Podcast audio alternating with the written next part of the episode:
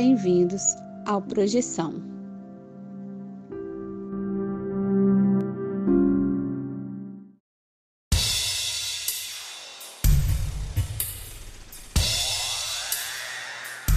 Olá, galera do bem, olá, trupe do Astral. Hoje, como prometido, e continuando o nosso especial dos Arcanos Maiores do Tarot, temos um episódio especial sobre a Carta do Mago.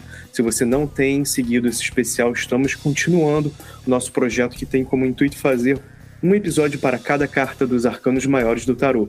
E nessa onda oraculista continuamos a saga do louco, que agora se transforma em algo mais. Mas o mago é o sábio que você quer ser ou é o trickster, o prestidigitador? Você vai descobrir isso ao longo da nossa discussão de hoje.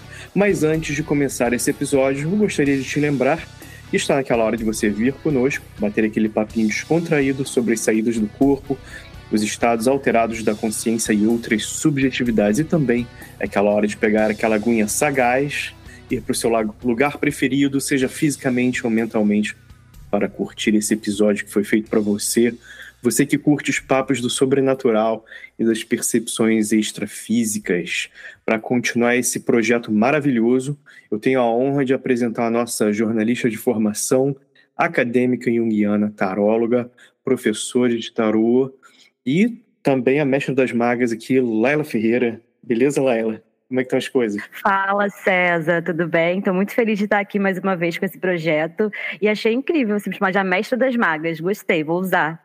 Isso aí. Boa tarde, pessoal. Vinícius, Rodolfo. Muito feliz de estar aqui com vocês.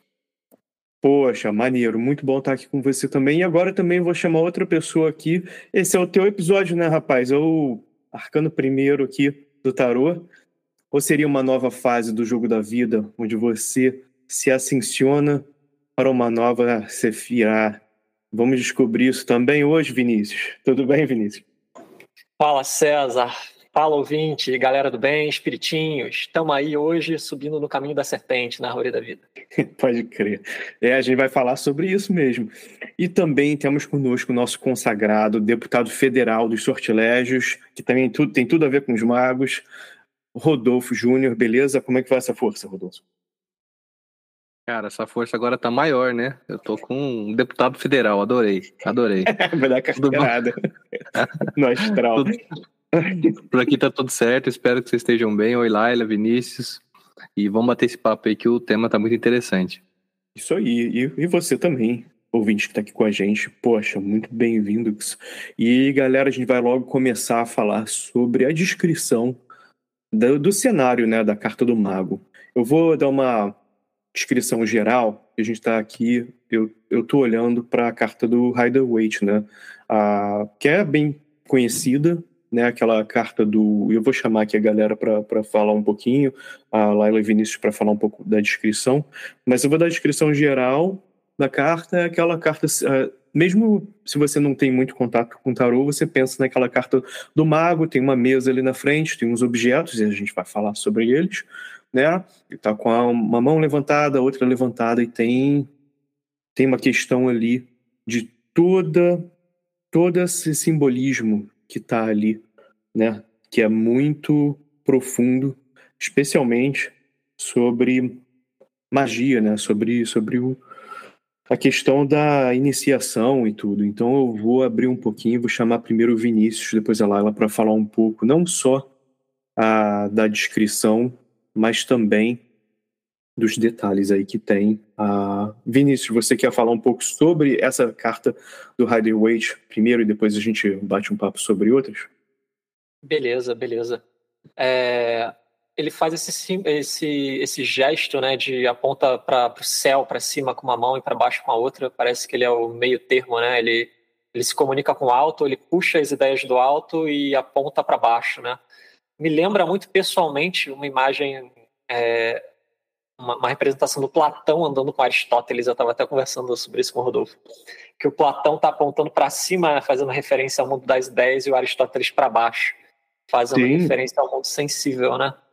Então é tipo assim, aquele aforismo hermético, né? Assim como em cima, também embaixo, de alguma forma.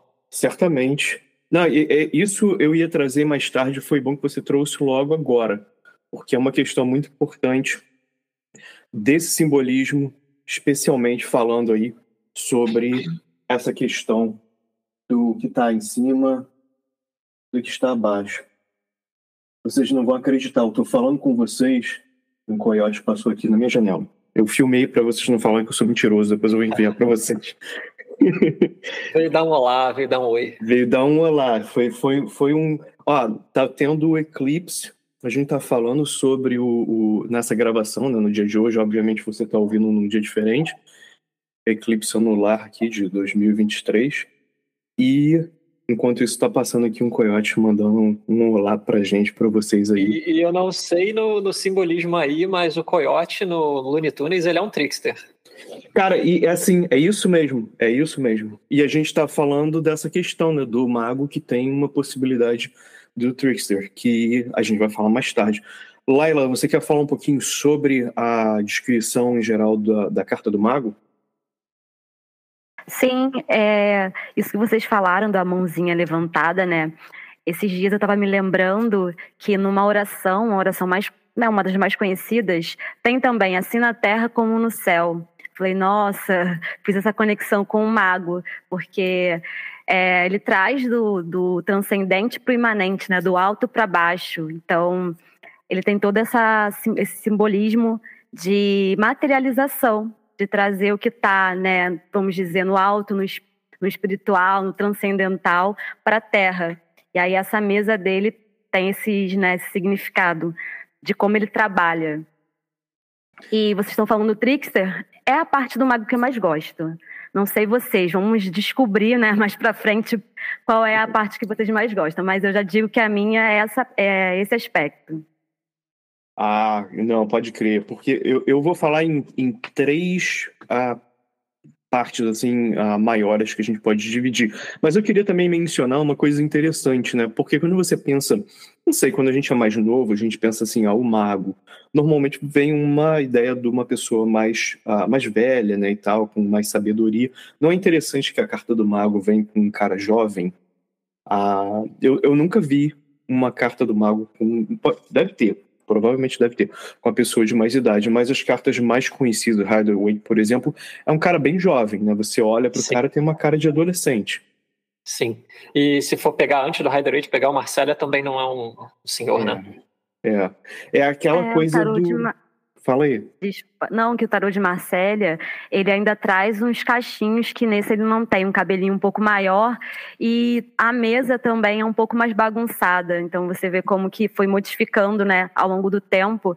Além disso, no Marcélia ele não tá com a mão levantada, ele tá segurando a, a varinha dele, né, mágica, e a mão na mesa. Então tem essas diferenças e a gente pode refletir também sobre elas, do, do porquê, né?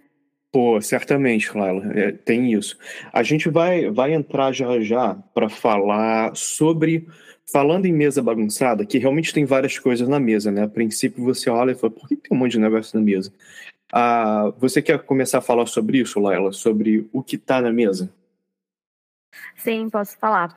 É, na mesa do mago, a gente aqui no tarô Rider-Waite, a gente tem os elementos, os naipes, que são os naipes dos arcanos menores. Então a gente tem as taças que, né, ou copas que representam o elemento água, tem as moedas que representam o elemento terra, a espada que representa o ar. E também o, né, o elemento paus, que é a varinha dele, mágica, que no tarô mitológico é muito interessante porque é um caduceu, já que no tarô mitológico o mago é o Hermes, ou Mercúrio. Bem lembrado, bem lembrado. O caduceu do, do Hermes é, que é aquela potência mágica mesmo, né? Agora, eu ia falar aí uma coisa interessante. Falando sobre isso, entrando nesse assunto ah, dos elementos mágicos ali, porque são os elementos ah, naturais, né? Fogo, terra, água, ar água e ar, como a Laila estava falando.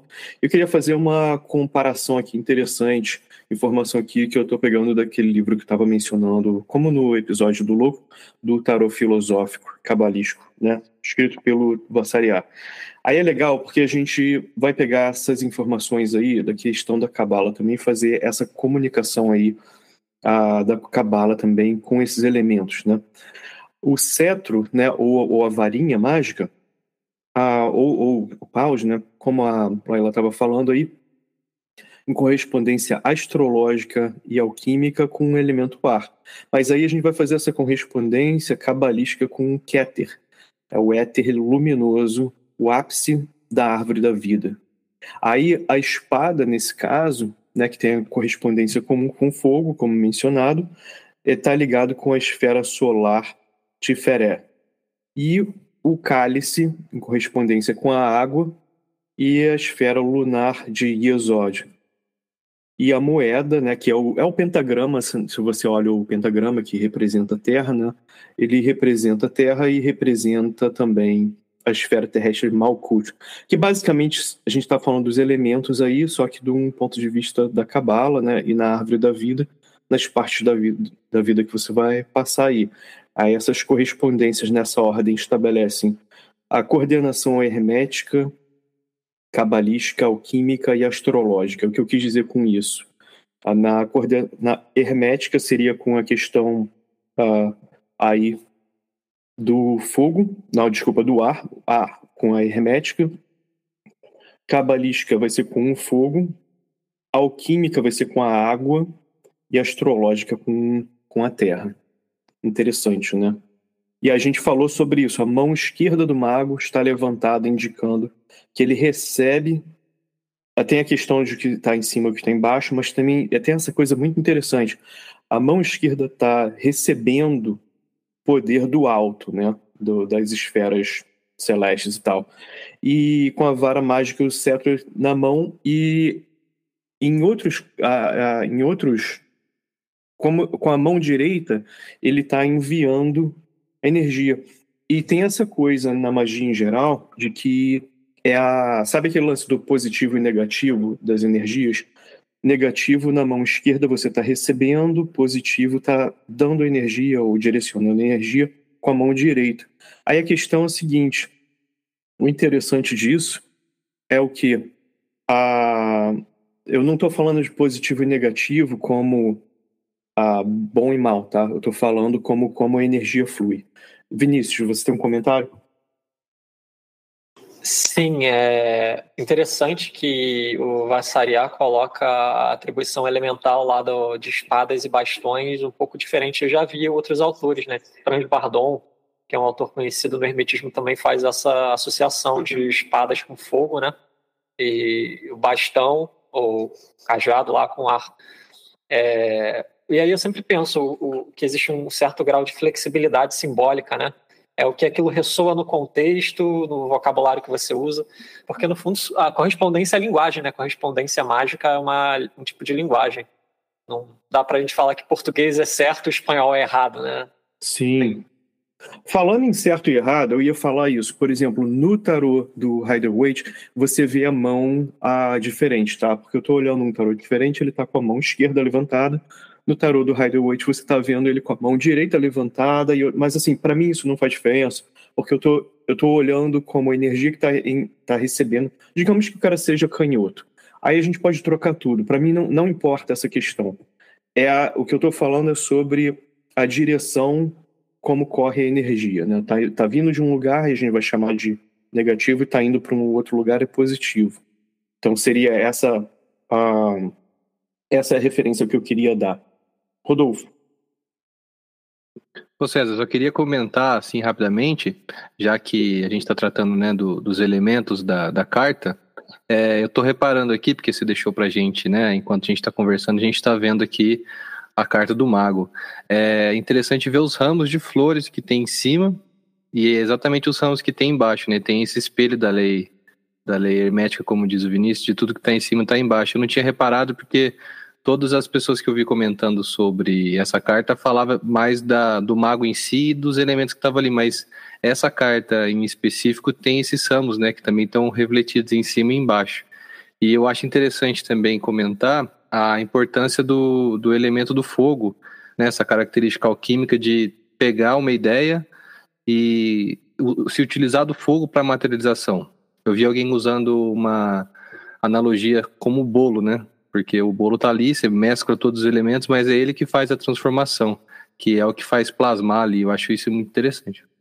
Pô, muito bem colocado, cara. Curti muito esse comentário da, da, das plantas, porque tem a questão, a conexão com a natureza, e tem essa coisa bem óbvia também. Ah, mas hum, eu vou te falar a verdade, eu nunca tinha percebido, Rodolfo. Acho que você mandou muito bem ter feito é, esse comentário. Eu também nunca percebi, foi, foi insight aqui.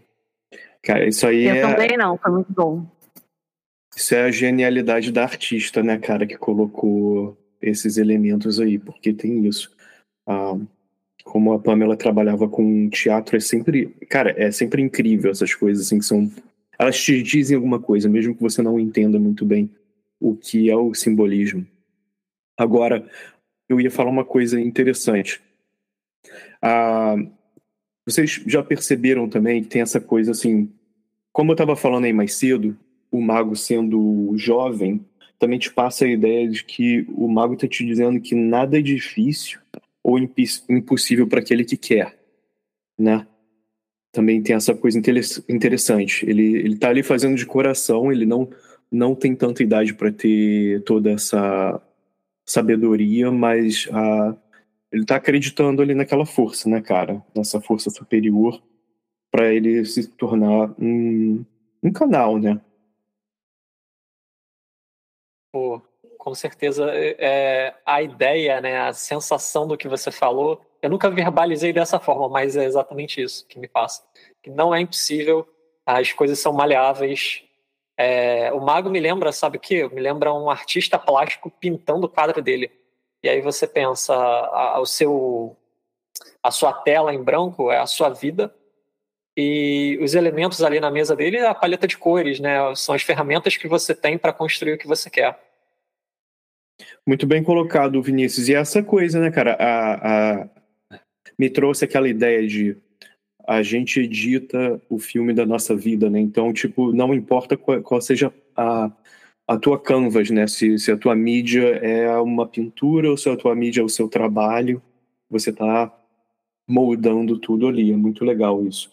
Queria fazer um comentário também sobre a, o, ainda sobre os símbolos, quatro elementos, também falar sobre o cetro, né, ou a varinha mágica, a espada, o cálice e a moeda, ou o cetro ou paus, né?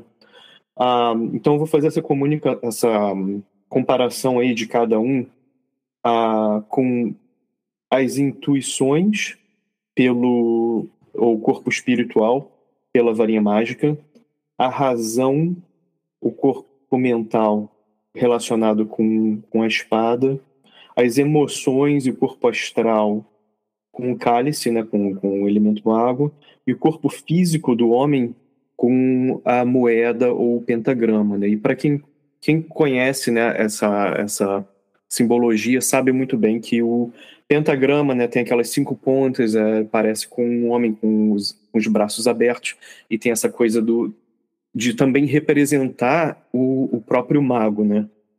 Que é interessante essa comunicação com a Terra aí. Tem essa comunicação com o divino, mas também tem a comunicação direta com a Terra e com você mesmo. Fala aí, Laila. Vocês estavam falando sobre a jovialidade do mago e aí eu estava aqui pensando, a gente estava falando semana, semana passada, não, no, no, outro podcast, né, que a gente gravou, no episódio do Louco, que o Louco estava nascendo, ele era como se fosse ali um, saindo do, do ovo, vamos dizer assim, do útero. E aí o mago é a materialização, ele é o número um. Então, assim, ele tem que aprender, vamos dizer, ele vai fazer todo um caminho, o caminho da jornada do herói, e ele tem todos os elementos, ele vai aprender, né, a manifestar, ele está manifestando, e essa varinha lembra muito também um maestro, já pararam para pensar nisso? É, né, conduzindo ali, ele está aprendendo ainda. Mas tem um outro ponto também de vista, que foi interessante vocês falarem de várias formas de interpretação, porque quando a gente está aprendendo tarô, muita gente fica assim, meu Deus, um autor vai dizer uma coisa, o outro vai dizer outra coisa, e para a pessoa ficar mais ficar calma, porque não tem problema, como o Vinícius falou, é uma linguagem. Então tem uma outra interpretação que entende o mago como o pai espiritual é o primeiro pai, o pai é, espiritual, o pai arquetípico, pai mágico, vamos dizer assim. Então essa também é uma forma de entender esse mago, que apesar de jovem, já carrega aí esse essa alcunha de pai espiritual do herói. Se a gente pensar que o louco é o herói que começa a jornada e ele encontra esse mago que é o pai, E depois tem um outro senhor também, o eremita, né, gente? A gente com certeza mais para frente vai falar dele, que aí sim teria essa aparência mais de senhor mesmo. Era só isso que eu queria colocar, porque eu achei bem interessante fazer essa, essa colocação. Pô, mandou muito bem, porque você já está também dando essa indicação, né? Da aonde que ele está indo com esse caminho. E aquela coisa, né? Ele está regendo, agora ele já está, como você usou a palavra aí, ele já está transformando isso ah, numa coisa ah, física, né? Ele está ali já quase como assim, agora, agora ele já sabe alguma coisa, né? Mas assim, para ele ter aprendido e estar tá regendo agora, ele teve que cair lá no abismo, né? Para aprender, teve que cair. Então é interessante pensar sobre isso. Fala aí, Rodolfo. Ô, Laila, você disse sobre a, a varinha, né? Esse bastão que ele carrega. Eu tentei é, imaginar o que seria isso hoje, assim, uma, para uma, um símbolo mais direto. Parece muito uma bateria também, né? Tipo, tá segurando ali um negócio que está condensando a energia, está puxando a energia e está plasmando para o mundo sensível, como diz o Vinícius. Mas uma outra questão sobre ele ser jovem também tem aquele, aquele, aquela referência à própria, à própria o caminho da vida hoje, né? Que é Uh, quando que você vai começar os projetos e de se desenvolver e conseguir fazer as suas realizações? É na, no momento ali da adulto jovem, né? Você está saindo da adolescência, está fazendo a faculdade, está começando a trabalhar, e aí eu vi que tem algumas leituras nesse sentido. E no próprio também não, não pensando aqui que só representa a juventude, mas relacionado a, a todo o projeto, né? A pessoa pode ter, sei lá, 80 anos, mas está começando um projeto novo e ela vai ter essa carta aí como um guia, né, de poder plasmar aquilo que ela está pensando, projetando para poder colocar na materialidade. Olha, fazer um comentáriozinho aqui ah, interessante. A gente estava falando sobre a questão aí da cabala. Ia mencionar que o mago também está em correspondência com a primeira letra do alfabeto hebraico, né, um alfabeto sagrado, Aleph, né, uma das três letras mães. A sua forma indica o axioma hermético, aí como a gente já falou mais cedo, assim como é em cima, é, é embaixo. Então, né, a gente falou sobre isso, mas eu queria trazer essa questão aí também, que ele também está representando a primeira letra aí. É interessante. É, é, é, o primeiro, né? A gente estava falando, é o arcano primeiro e tal, e tem toda essa questão. Também é importante notar que esse símbolo é em si mesmo um criptograma, né? Vou até assim, vou ler essa parte aqui diretamente do livro, tá? Ah, o estudante deve ser ou deve estar avisado pelo caráter a quádruplo desse primeiro arcano que todos os segredos herméticos e cabalísticos podem ser olhados como pertencentes ao mago, ou prestidigitador, ou espírito do mal, segundo o caráter daquele que o emprega, porque a distinção é muito grande entre o mundo do alto e o mundo terrestre ou o mundo das trevas. Aí então o estudante né, pode começar a pensar sobre isso. Ele quer ser o mago, né, a, o prestigiatador, ou ele quer ser o dragão de Nahash, como o Vinícius falou, né, a, a serpente lá. Cara, é interessante porque é, eu já ouvi muito falar isso, tá? Eu já li muito em lugares diferentes, essa questão de, cara, a carta do mago, ela em si tá te dando os hints, né? Tá te dando os toques. Ah, tá te dando toda a informação ali, a ocultista alquímica e, e a cabalística e também de hermética, tá tudo ali num desenho, parece muito simples, parece só uma cartinha, mas ele, na verdade, ele tá te dando tudo em uma. Né? E é interessante te dar isso, te dar isso tudo na primeira, né, para o cara jovem. Fala aí, Vinícius. Pô, César, posso é, fazer um comentário e emendar falando um pouquinho do, do Mago no Tote? Manda ver. Porque tem a ver, né? Eu queria já emendar. É, você trouxe uma correspondência cabalística, e aí que é engraçado a primeira pessoa que faz essa correspondência entre os arcanos maiores e as letras hebraicas foi o Elifa Levi, né? E, e, aí eu percebo que dentro do ocultismo ocidental, né, europeu, você tem duas escolas assim principais que eu vejo que fazem essa associação. Uma delas é a galera da França, que segue essa correspondência aí do Levi, e uma galera da Inglaterra, que fala que o, que o Levi estava ocultando de sacanagem a, as correspondências corretas. E aí, eu já vi gente é, usando a correspondência do Levi e quando eu paro para ouvir faz todo sentido. Mas aí, ouvindo a galera da Inglaterra que usa outra correspondência, que é a galera da Golden Dawn, né, da, do hermetismo britânico e tal, é, e o Crowley, que foi o idealizador, junto com a Lady Frida Harris do Tarot Tot, é, eles usam outra correspondência que também faz todo sentido, é aquela questão da linguagem de novo, né? E o mago, como ele é mercurial, ele é um deus da linguagem também. Então, essa questão de a sua forma de perceber é moldada pela sua linguagem, não é que uma está errada e outra está certa. Na correspondência britânica, né, ele seria a segunda letra do alfabeto, que seria o Beit, que quer dizer casa, a representação, a, o significado da letra, né? Porque cada letra é tipo um ideograma também no hebraico. E Aleph seria o louco, que aquela coisa do, do, sopro de ar, né? Da vida, que seria o, relacionado ao louco. E o mago, na árvore da vida, nessa correspondência, estaria entre Keter, que é o absoluto, e a esfera de Binah, que quer dizer entendimento, que não é nem a segunda esfera, é a terceira. Então me faz pensar, pega do absoluto e já traz para a forma.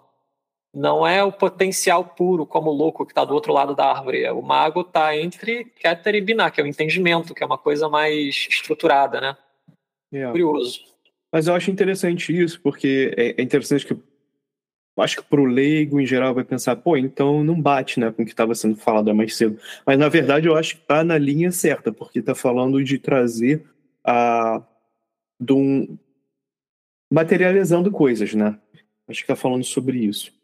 E ninguém ah, Laila mencionou o, isso. O, mago para ninguém melhor do que o mago para justamente fazer esse contraponto, porque assim ele não está interessado. Uma coisa que eu ouvi uma vez, Hermes não está muito interessado no que é verdadeiro ou falso. Ele está interessado na multiplicidade de visões. Exato. Mandou. Fala aí, Laila. Eu quero aproveitar e trazer aqui um pouquinho do, de um texto que tem tudo a ver com o que vocês estão falando agora, que é do livro Jung e o Tarot, é, e é, tem essa diferenciação entre o louco. Aí fala assim: como a designação, designação do louco é zero, o mundo inteiro é sua ostra. Interessa por tudo e não quer saber de nada. Como o menino eterno de todos os tempos, tece sonhos caprichosos, deixando a outrem a sua execução. Mas o mago, que é o trunfo número um do tarô, tem uma psicologia muito diversa, interessa-lhe descobrir o princípio criativo único por trás da diversidade. Acho que tem muito a ver com o que o Vinícius estava falando, né? Dessa coisa do louco ser o sopro, é, o começo ali das, da, né, da jornada, o começo ainda não, não material. Enquanto o mago, não, ele tem um direcionamento, ele quer fazer alguma coisa, ele tem um caminho para seguir. Isso, agora, agora a gente vai começar a falar sobre o caminho que você falou, da questão de estar tá vindo do louco, chegando no mago e vai chegar em algum lugar, né? Até a, subir a montanha lá, né? Para ascensão, mas daí também fica completamente sozinho. Mas é a questão seguinte, eu ia mencionar isso. A, agora, quando o mago chega nessa parte, aí também é com você, né? Você, jovem cultista aí, você vai fazer essa escolha, né? Você tem um caminho não bifurcado, mas você tem três caminhos aí. Você, uh, você quer conhecer os segredos para instruir os outros ou para o seu próprio progresso espiritual? Esse arcano também, uh, aí você vai ser o mago, né? Aí você vai ser o mago. Se você está procurando conhecer a curiosidade a malsã, né? A, ou com finalidade de enriquecer, aí você é o prestidigitador. Se você procura saber com finalidade maléfica, né, aí você vai ser o dragão de Nahash, né, a serpente aí do Gênesis, o demônio né, das trevas. Aí qual, qual o seu caminho, né? Aí fique esperto. O meu conselho é buscar o progresso espiritual, mas você faz a sua decisão, né? Você tem o seu livre-arbítrio. Aí, vamos ver. qual o caminho que você quer, né? Ou você fica na meiuca, você é o prestigiador só para só botar umas moedas no bolso, que você está com tudo ali, né? Você tem, você tem, a, tem até uma certa re, relação com as moedas, com, a, com o fogo, né, e tal. A gente falou aí mais cedo. E a gente vai passar aí para uma simbologia, cara, que aí essa simbologia que eu acabei de falar também a, a gente volta lá para o princípio, da, da onde a gente estava falando, do, do contato com o que está em cima, o mago em si, o que está embaixo, né, e tal. Ah, aí o, o, mago, cara, ele simboliza três coisas na, na parte assim mais, ah, vamos dizer, ah, high level, né? Tipo, num, num nível maior, ele vai representar a três coisas. Primeiramente, a Deus, né? A, ou seja lá como você queira ver Deus, tá? A gente não precisa imaginar Deus aqui de uma, de uma forma específica. Ele também representa o demiurgo e representa o homem, né? E essa conexão com essas três coisas. Ah, se alguém quiser fazer um comentário sobre isso e pular aqui, pode mandar ver. Mas antes, ah, eu só queria falar assim essa coisa interessante. O mago simboliza também a Adam Camon, né? O, o homem celeste, o, pro, o protótipo do homem, né? Aí a é interessante que tem essa comunicação. A, a de Deus é, é, óbvia, mas essa comunicação entre com a, essa representação da primeira a, alma, né? Tipo, de. Vamos chamar de, de Adão, o protótipo de primeiro ser humano. Isso a gente, obviamente, está vendo no ponto de vista aí, né, a cristão, mas a gente vai utilizar essa simbologia para ver essa comunicação entre homem semideus, né, com a questão do demiurgo, ou com Deus em si, ou como homem só, né? Então tem essa, tem essa possibilidade, a, tem essa grandiosidade, mas também tem essa simplicidade, né? De também ser só homem. Eu acho interessante falar sobre isso. Aí reflete a questão da ideia do microcosmo e do macrocosmo, né? que a gente já falou de várias formas do que está acima, está embaixo, tal, toda essa comunicação aí com com tudo isso. E também, obviamente, também queria trazer a questão do. Falando sobre numerologia, a numeração aí é um, né? É o primeiro, é um relativo, mas é um relativo e não absoluto. Então também é interessante pensar sobre isso. Algum outro comentário sobre outras cartas? Ah, alguma outra coisa que vocês queriam trazer aí? Sim, cara, eu tô com Totti. É... E é engraçado, porque a ela comentou da relação com Hermes, né? E tem a própria correspondência com Mercúrio aqui, astrológica, aqui embaixo. E eu acho muito curioso como a própria cor da carta que eu estou mostrando para a galera é, remete que parece que ele é feito de mercúrio, né? Mercúrio é aquele metal líquido. As asinhas nos pés dele, né? Referência Sim. ao Hermes barra Mercúrio, parece um metal líquido também a carta toda tem essa, essa coloração, essa textura. E se você pensar, pô, Mercúrio é o único metal líquido. Lembra fluidez, né? Maleabilidade, malemolência de alguma forma, que lembra a qualidade do ludibriador também. E quando você, a gente falou do Marcélia também, eu fico pensando como cada deck ele realça um aspecto, porque para mim o mago do Marcélia parece muito mais trickster. E o mago do Hyderweight Smith parece muito mais o cara sério, que está ali, o estudante sério, estudante de mistérios. E o mago do Totem parece muito mais um mago cósmico, né? Ele está andando sobre o abismo, o abismo está sob os pés dele. Na verdade, você tem duas figuras aqui vivas nessa carta. Uma é o próprio mago, o outro é um macaco que está aqui no canto. Esse macaco é referência ao macaquinho do Tote, né? O deus egípcio da sabedoria, da escrita e da magia também. O macaco de Tote, a história relacionada a ele é que Tote, segundo a mitologia egípcia, teria dado a escrita para o homem né? E, e a sabedoria. E aí o Tote estava ditando que ele ia passar para os seres humanos para o macaco dele, passar para passar a gente. Esse macaco resolveu, de zoeira, passar tudo ao contrário. Me lembra a dualidade do mago. né? E como algumas experiências espirituais, algumas realizações parecem uma coisa quando a gente ainda não as tem e parece outra totalmente diversa quando a gente as tem. Lembrei do Lomilo Duquette, que é um cara também conhecido do meio. Ele fez um vídeo uma vez falando sobre o mago, nesse aspecto mais esotérico, né, do, do Tote, que é a dualidade, que é assim, quando você vê a descrição de um estado avançado desses, que, que é o objetivo do sistema que ele pratica, você pensa, nossa, que coisa horrível, que coisa terrível, mas quando você está lá, tudo parece excelente. Seria, talvez, fazendo uma analogia, né, pensar com o objetivo da prática budista, que é, sei lá, cessação. Nirvana é, é, quer dizer literalmente cessação, né? Você pensar, mas eu não quero que cessar, eu não quero a, a, a, nulidade da existência, mas quando você atinge alguma coisa parecida com isso, parece sensacional. Né? A visão muda totalmente dependendo de onde você está. Muito bom, Vinícius. É, você falando de do, desse deus egípcio, eu lembrei que Hermes também é três vezes Hermes, né? Trimegistro. Então faz essa correlação entre o Hermes gre grego, romano e o, o egípcio. E também lembrar que uma das coisas que eu vejo muito forte no mago e que muitas pessoas esquecem é a, é a comunicação. O quanto ele consegue ele é um grande comunicador. Hermes é o mensageiro dos deuses, então tem muito, está muito ligado com a comunicação.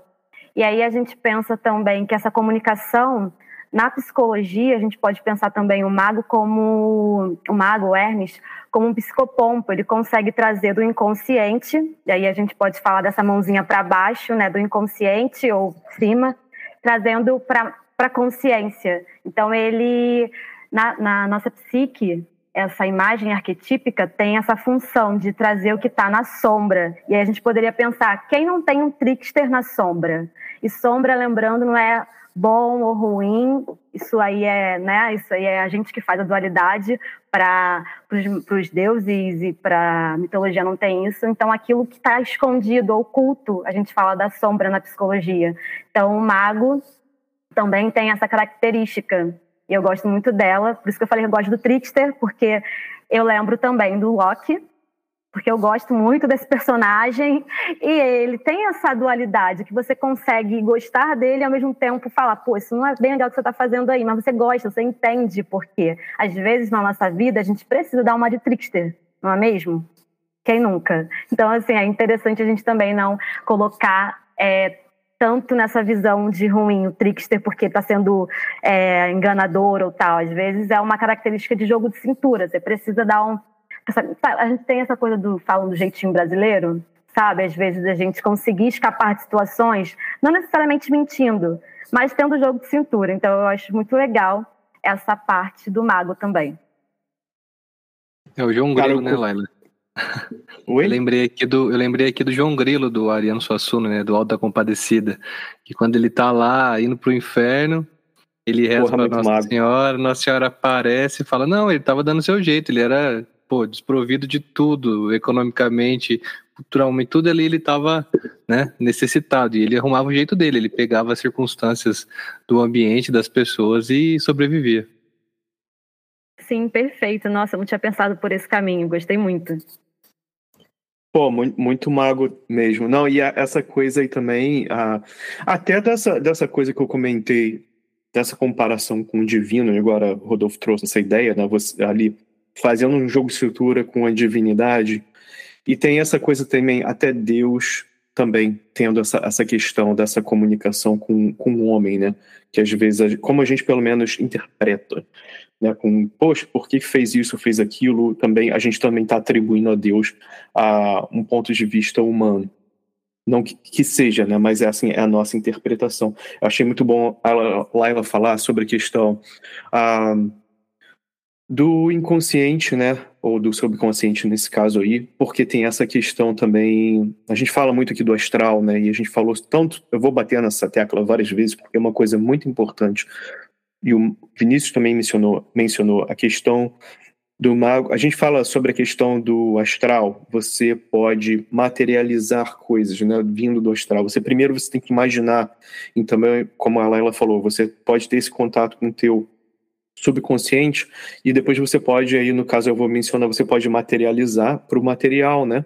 Agora a questão é a seguinte como a Laila falou quando você está lá no, no astral você tem você vai encontrar o, o, o ter o reflexo do trickster né então não é uma coisa tão simples como ah poxa eu vou escolher então eu vou ser só o, eu vou ser só o mago só o bonzinho ou você o, né, o outro ou o outro, as três opções que eu mencionei mais cedo. Você também vai ter que se uh, você vai ter que se deparar com essas suas outras partes aí, né?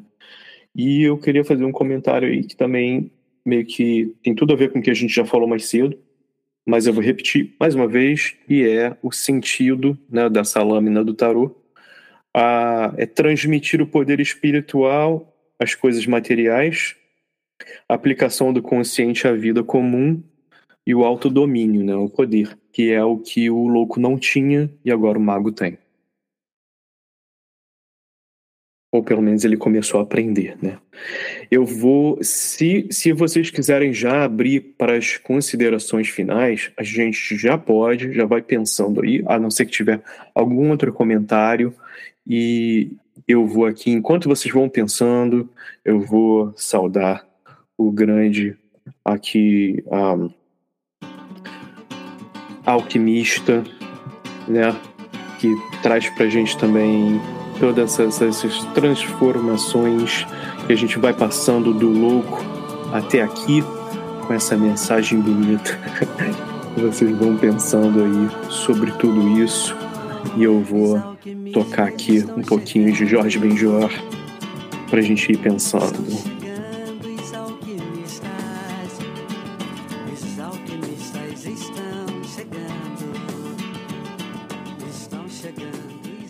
Genial, Jorge Benjor. Galera, e tem essa parada, né, que a gente estava falando aí sobre a transformação, por isso que a gente está trazendo foi Laila pensou bem trazer essa música. E é é a lâmina que governa aí, né, a, essa questão das transformações e te lembrando que você pode, se concentrando né, com a faculdade da concentração, você pode transformar, melhorar suas próprias condições de vida. vou abrir aqui, vou chamando. Laila, você quer fazer as suas considerações finais já? Sim, quero dizer que estou muito satisfeita com esse episódio, muito feliz com os meus colegas, com essa conversa.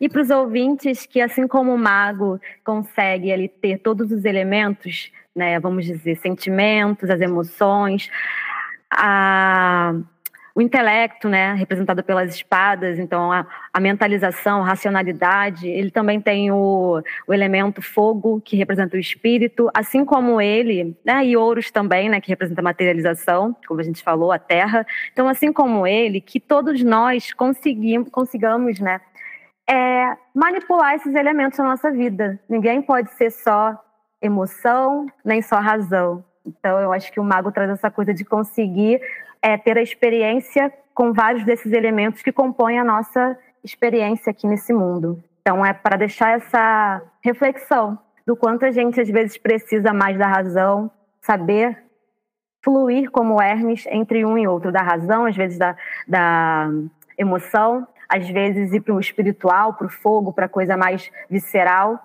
e às vezes para coisa mais pé no chão, material. Então é sobre isso Obrigada, gente. Estou muito feliz de estar aqui com vocês mais uma vez. E é isso. Pô, eu fico muito feliz por você ter vindo mais uma vez. Laila, porque esse projeto é muito maneiro. E Laila, Laila queria aproveitar aqui para fazer uma perguntinha para você.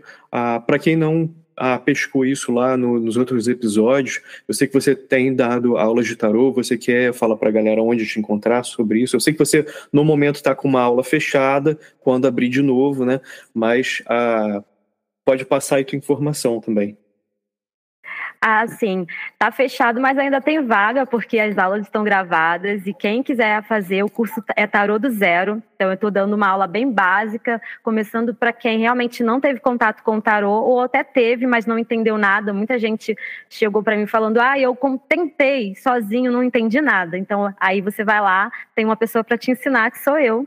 E para fazer isso, é só entrar na página arroba que é uma página no Instagram, e me chamar no direct é, para poder entrar no curso, que aí a gente tem, eu tenho um grupo no WhatsApp, um grupo bem legal, a gente não fica comentando coisas aleatórias, é realmente só para falar, né, dar link para o curso, que é pelo Zoom, e a pessoa pode começar a qualquer momento, porque as aulas estão gravadas, então não tem problema. Eu estou na segunda aula, que justamente foi sobre o mago, olha a coincidência, a sincronicidade.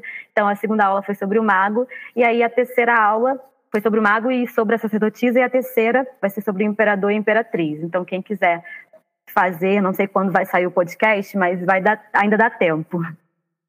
E obrigada Beleza. pelo espaço, eu nem me lembrei de falar isso, que bom que você não, me lembrou. É, queria até lembrar que ah, você também ah, joga tarô, né? Porque a questão é a seguinte: a gente tá, a gente tem esse projeto aqui e, cara, eu tô amando muito fazer isso. É muito legal ter vocês para fazer essa, né? Ter essa esse contato e, e, e, ouvir também essas palavras aqui sempre muito boas de todos vocês em comentários, trazendo coisas interessantes que eu nunca tinha pensado sobre o tarô e trazendo né, para você ouvinte que está com a gente.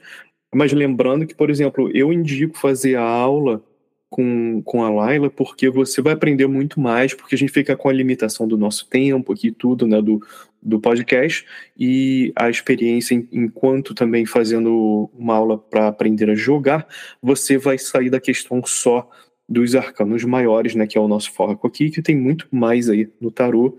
Fora também, por exemplo, a, a, mais uma vez eu também vou indicar, continuando, né, indicando a, quando Laila já colocou jogo para mim, também é uma outra coisa que você faz e faz muito bem. Então fica aí essa questão. Eu sempre falo, falo pra galera, até você que está aprendendo jogando para você mesmo, até já sabe jogar, é sempre legal ter essa experiência com a pessoa que joga. Então fica aí a dica. Uh, vou trazer aqui o Rodolfo para comentários. Pô, bora lá então. Cara, é, se até hoje eu não tinha assim um start para eu poder me interessar mais e correr atrás desse universo que é o tarô, hoje foi esse dia. Eu não sei o que, que essa carta tem, mas ela me, me deu uma epifania aqui. Hoje eu vou, eu vou correr atrás disso. Laila, eu vou me inscrever nesse curso. E, assim, é, sobre toda a reflexão que a gente fez hoje, o que eu consegui perceber nisso tudo é a, questão da, do entusiasmo, né? Da manipulação da, da própria intenção dos elementos e, assim, foco mesmo, de buscar que eu, a figura mostra alguém que busca é, ali o, o, o, mundo das ideias, né, para poder trazer lá na, no esoterismo a gente chama de Atma, a gente traz a energia do Atma e atravessa ele por todos os nossos corpos até materializar ele aqui no mundo físico. Então eu, eu senti isso, eu acho que eu estou sentindo isso aqui, a, confessando com vocês bem subjetivamente, que eu estou sentindo esse entusiasmo, sabe? O, e o tarô tá me mostrando isso. Então hoje eu acho que essa carta me, me revelou bastante coisa e eu estou interessado para aprender mais. Muito bom, Rodolfo. Obrigado. Vinícius, suas considerações finais. Existe um termo que eu acredito que tenha vindo da alquimia, que é magna opus, magnum opus, que a gente traduz como grande obra. É, esse termo foi apropriado por uma galera das tradições esotéricas ocidentais e é uma das palavras-chave assim para mim que representa que tem a ver com o mago, né? Que a grande obra é a grande obra da sua vida. Qual é a grande obra da sua vida? E pensar sobre isso. Qual é a sua grande obra? Uh, o que você vai fazer para trabalhar nela, quanto de sua energia, quais habilidades você tem ou pode vir a desenvolver para manifestar a, a, arte que você quer manifestar com a sua existência, né? Coisas muito bacanas a se pensar. Muito boa, Vinícius. Pô, e, e até eu ia falar isso, né? Pra, e o que, que você pode utilizar para fazer todas essas transformações aí? Tem os desejos, emoções, razão, espiritualidade são aí as suas armas mágicas, né, que o mago tem na mesa para você utilizar e moldar a sua realidade, né, trazer lá, lá do fundo, seja do inconsciente ou do astral, para materializar essa realidade. E, cara, uma coisa que eu ia falar antes da gente fechar, fazer um leve comentário que a gente não mencionou. Ah, normalmente na carta do mago também tem aquela Lemniscata, né? Aquela, o símbolo do infinito em cima da cabeça do mago. Cara, eu queria fazer um comentário. O símbolo do infinito é, é meio óbvio, né? Tem a questão do, do presente passado, que o presente não seria ah, real, né? É só, é só uma parte ali do, do tempo. Tem o passado, futuro, tudo, tudo ah, junto, né? Agora, você, eu sempre tive essa impressão. Posso estar perdido aqui e ser único, mas queria fazer esse comentário. Se alguém quiser fazer, sinta-se à vontade para mim, já percebeu que a lemniscata, né, aquele símbolo do, do uh, infinito, dependendo do ângulo que você está vendo, uh, principalmente né, quando você está olhando para a carta do mago, me parece uma auréola imperfeita. Já parou para pensar nisso? Se fosse uma auréola, tipo, ali em cima do anjinho, que ela né, tá ali em cima, só aquele aquele círculozinho, mas quando você olha assim, ela parece que tá meio assim, ainda não tá mal formada. E faz muito sentido, porque ele tá no início, né? Ah, ele não é o louco, ele já, já tomou uns passos, já caiu, já levantou, já aprendeu algumas coisas, né? Mas tem essa questão aí, assim, ah, e também tem essa ideia, assim, dessa comunicação com, com o potencial do que ele pode ser e também tem a questão do, do infinito. Ele tanto pode estar lá no início, como pode estar lá no final, e tudo ao mesmo tempo. Então, fica aí esse comentário. E vou deixar isso aí para você, ouvinte, pensando. Você que ficou até aqui, pôde escutar esses últimos comentários. Queria agradecer muito. Se você já nos segue, no Spotify, muito obrigado.